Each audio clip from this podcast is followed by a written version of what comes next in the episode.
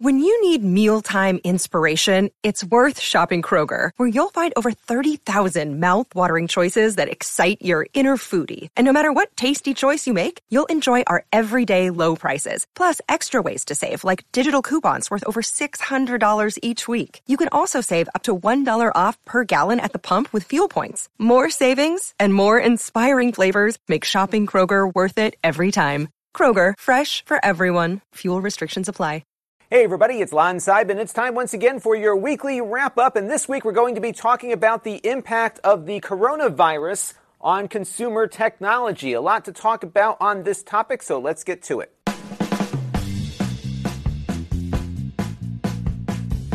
Now, the nature of this virus makes it a significant public health and economic threat. And the reason is, is that most people have mild or no symptoms at all, and the vast majority of people who are infected survive. And initially, as I was getting the news of the virus and its spread, I was thinking, how is this any worse than the flu? Well, what makes this worse than the flu is the fact that our species has not encountered this virus before. So most communities don't have any built up immunity. There's no vaccine that would also give you some temporary immunity during the spread of the virus. So as a result, we're all very vulnerable to it. And even if most of us would survive an infection, other people who are more vulnerable to an infection like this may not. And as a result, right now the mortality rate is looking to be much higher than the flu at around 6%. The flu is much less than that. One thing to think about, though, when you're looking at these numbers is that because the virus is so mild in most people, uh, it may be that the infection rate is far greater than what's currently been identified. So I would expect these percentages to go down, but they're likely still going to be higher than the flu because the virus spreads so easily and there isn't any kind of built up immunity in the community, which means more people are going to get sick simultaneously. And it looks like of the active cases here, about 18% of them are serious or critical enough that people have to be admitted to the hospital. And public health officials are really worried that will overload the hospital systems around the world with very sick patients. I know locally where I am here in Connecticut, influenza has been really straining emergency rooms, and this would, of course, add additional burden to that.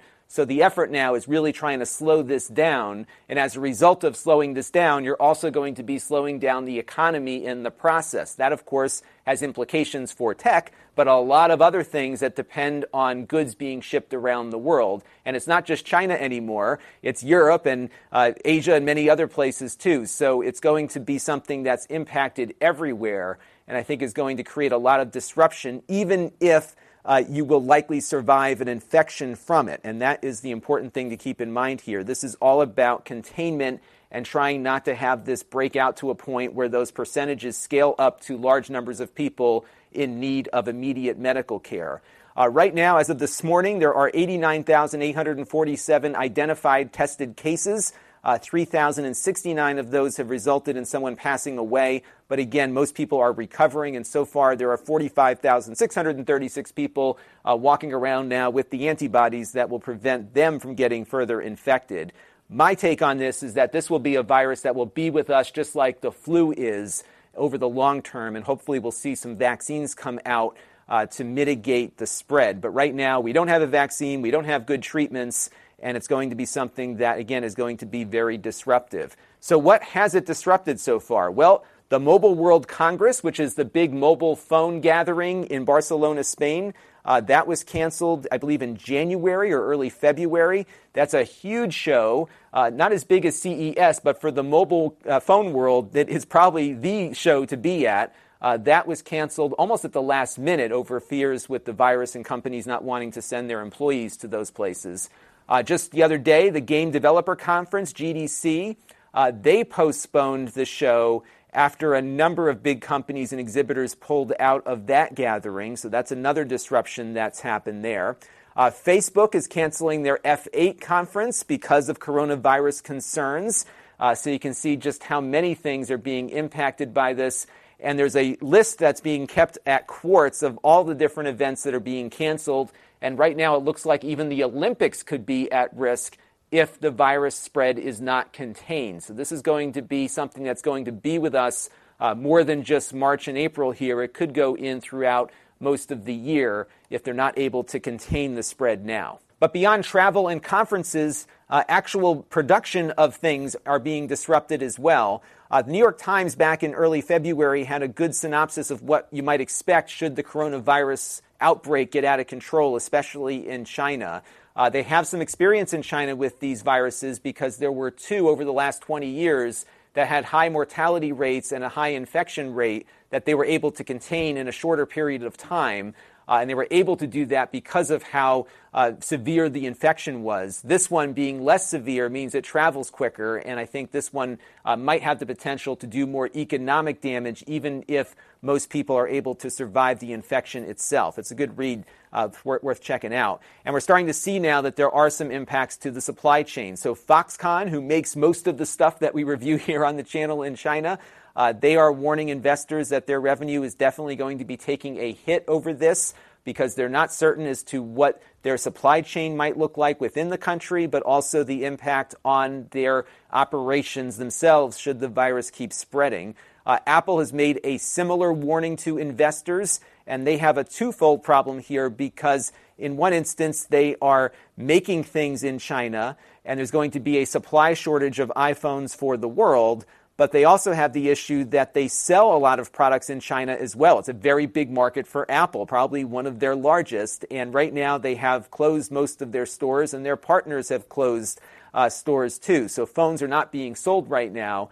And this is around the time of the year that uh, China kind of shuts down for the Chinese New Year, where people are uh, taking a break from work and would presumably go out shopping. And that's all been disrupted by this virus. So there's a significant impact here potentially to uh, Apple's quarterly profits. And you can see their uh, stock as of last week took a pretty good hit here. It's starting to recover a bit now, but investors don't like this kind of uncertainty, and they can see a lot of potential for uh, economic issues related to the virus continuing to spread and impacting uh, component delivery and product delivery. Microsoft also issued similar warnings. They make hardware, of course, but they also install their software on a lot of other people's hardware. And if that stuff isn't getting made or sold, uh, that, of course, will impact Microsoft too. So there's a lot going on right here that people need to be uh, concerned about. Another thing to keep an eye on is the Port of Los Angeles. This is where a lot of the containers from China arrive here in the U.S and they give you a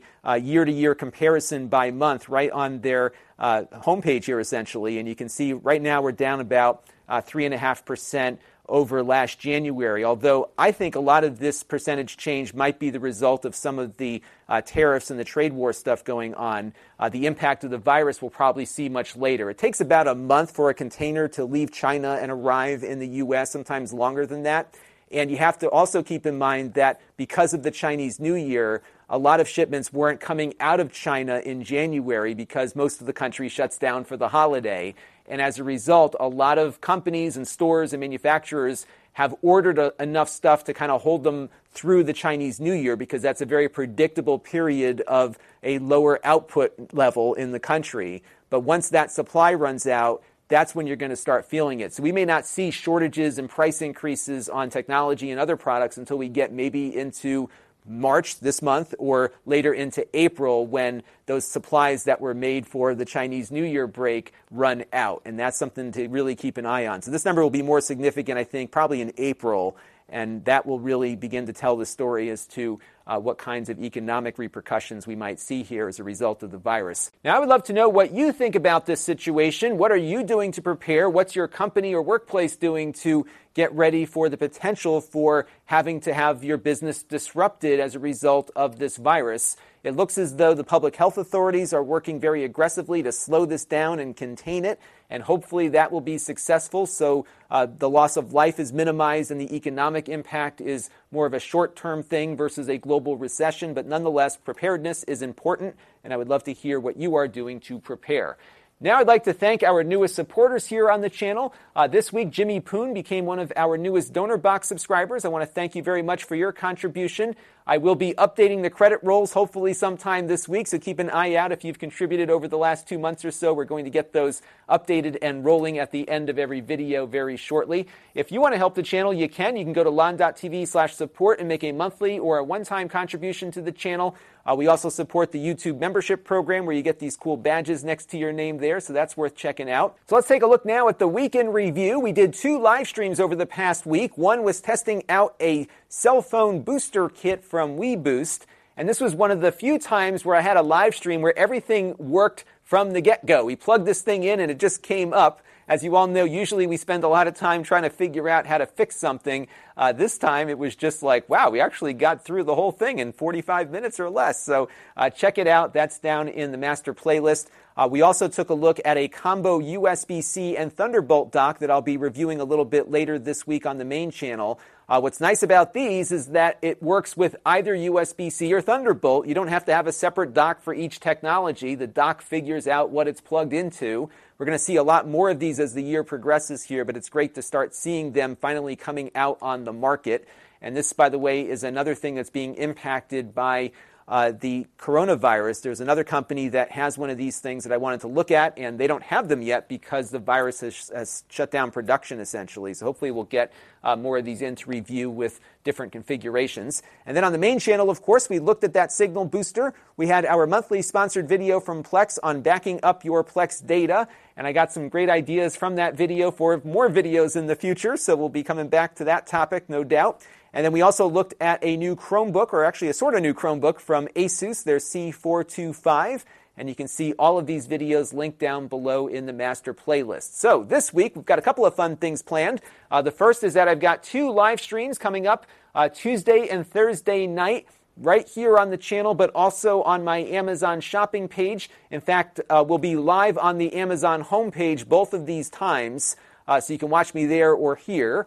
And I don't know what I'm looking at yet, but I've got a whole bunch of stuff that we'll be playing with. So stay tuned. It's always a surprise as to what we might actually do in one of those streams. Usually it's prepping for a video shoot that I'll do for the regular subscriber feed.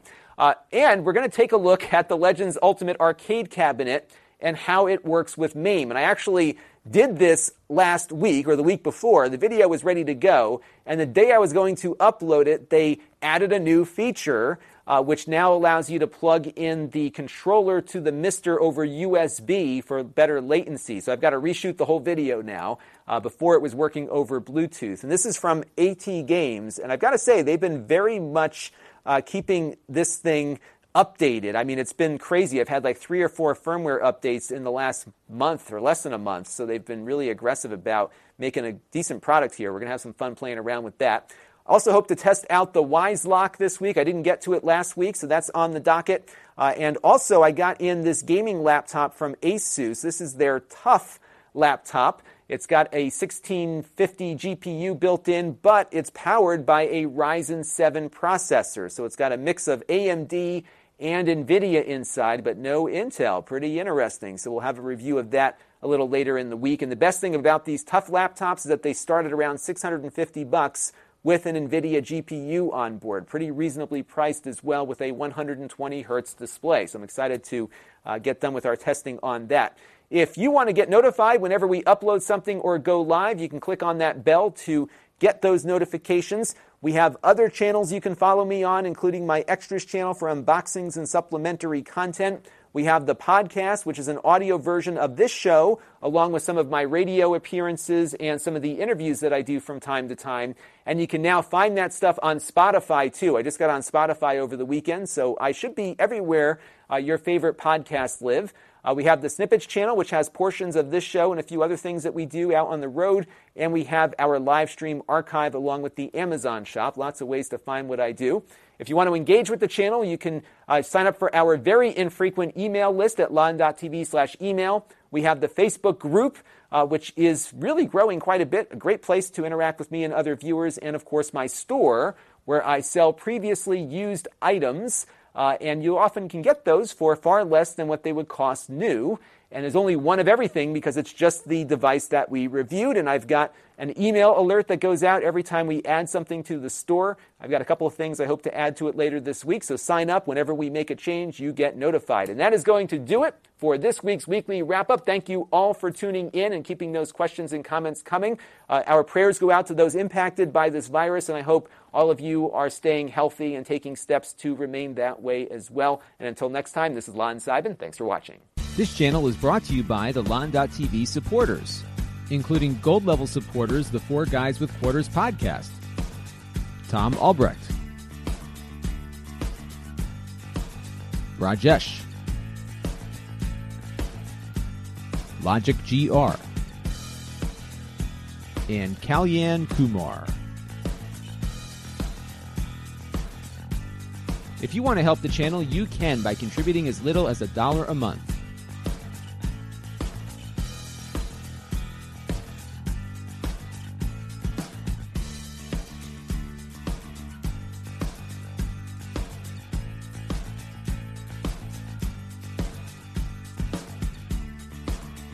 Head over to lon.tv slash support to learn more.